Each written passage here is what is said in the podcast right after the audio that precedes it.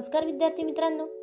ऐकू आनंदे संस्कार गोष्टी या आपल्या उपक्रमात मी कस्तुरी कुलकर्णी तुम्हा सर्वांचं हार्दिक स्वागत करते. आपल्या या उपक्रमात आज आपण गोष्ट क्रमांक दोनशे शेहेचाळीस ऐकणार आहोत.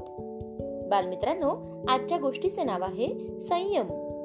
चला तर मग सुरू करूयात आजची गोष्ट.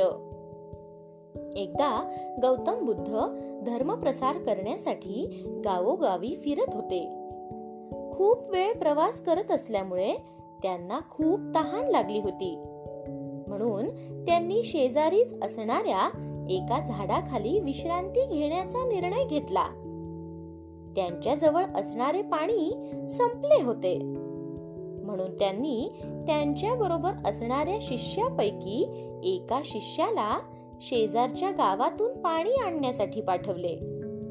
मग तो शिष्य हातामध्ये मडके घेऊन पाणी आणण्यासाठी गेला. तो जेव्हा त्या नदीपाशी पोहोचला तेव्हा त्याने पाहिले की त्या नदीमध्ये लोक आंघोळ करीत आहेत. कपडे गाई म्हशी धुत आहेत. त्यामुळे पाणी खूप गढूळ झाले आहे. हे गढूळ पाणी आपल्या गुरूंसाठी म्हणजे गौतम बुद्धांसाठी घेऊन जाणे हे बरोबर नाही. असे म्हणून तो शिष्य हातामध्ये असलेले मडके रिकामेच घेऊन परत गौतम बुद्धांच्या ठिकाणी पोहोचला. गौतम बुद्धांनी विचारले आणले का पाणी? त्यावर या शिष्याने पाहिलेला सर्व प्रसंग त्यांना सांगितला. हे सर्व ऐकल्यानंतर त्यांनी अजून एका शिष्याला पाणी आणण्यासाठी पाठवले. भरपूर वेळ निघून गेला तरी पण तो शिष्य देखील परत आलाच नाही. परंतु थोड्या वेळातच शिष्य गौतम बुद्धांच्या पाशी आला. त्याने आणलेले पाणी गौतम बुद्धांना दिले. त्यावर आश्चर्यचकित होऊन गौतम बुद्धांनी विचारले या नदीतील पाणी तर खराब होते मग तुम्ही हे पाणी कोठून आणले? त्यावर तो शिष्य म्हणाला हो खरंच ते पाणी खूपच खराब होते.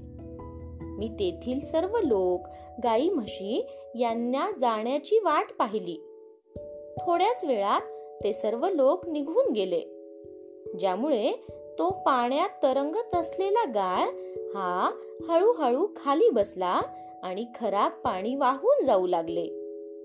त्यानंतर मला स्वच्छ आणि निर्मळ पाणी भेटले आणि तेच पाणी घेऊन मी आलो आहे. हे ऐकून गौतम बुद्धांनी त्यांच्या सर्व शिष्यांना एक संदेश दिला की आपले जीवन देखील त्या नदीसारखेच आहे.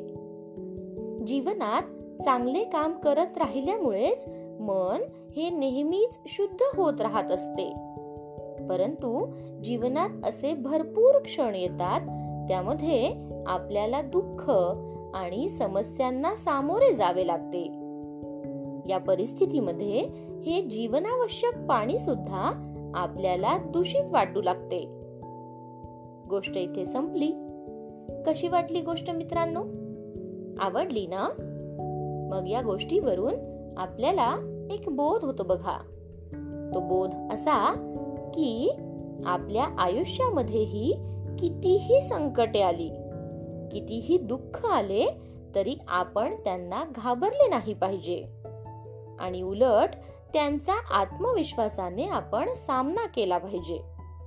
संकटे तर काही काळ राहतात येतात आणि जातात परंतु आपण आपला संयम आणि आपली चांगली कामे करतच राहिले पाहिजे.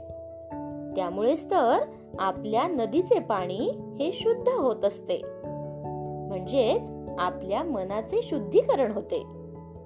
जर आपण अशा संकटांमुळे थांबलो तर त्याच पाण्याचे दूषित डबके होईल आणि पुढे जे आपल्यालाच खाऊन टाकेल. त्यामुळे आपल्या मनाचे कधीही दूषित डबके होऊ देऊ नका. संयम राखा. आणि धैर्याने संकटांना तोंड द्या. काय? येत ना लक्षात? चला तर मग. उद्या पुन्हा भेटूयात अशाच एका छानशा गोष्टी सोबत आपल्याच लाडक्या उपक्रमात ज्याचं नाव आहे ऐकू आनंदे संस्कार गोष्टी. तोपर्यंत नमस्कार!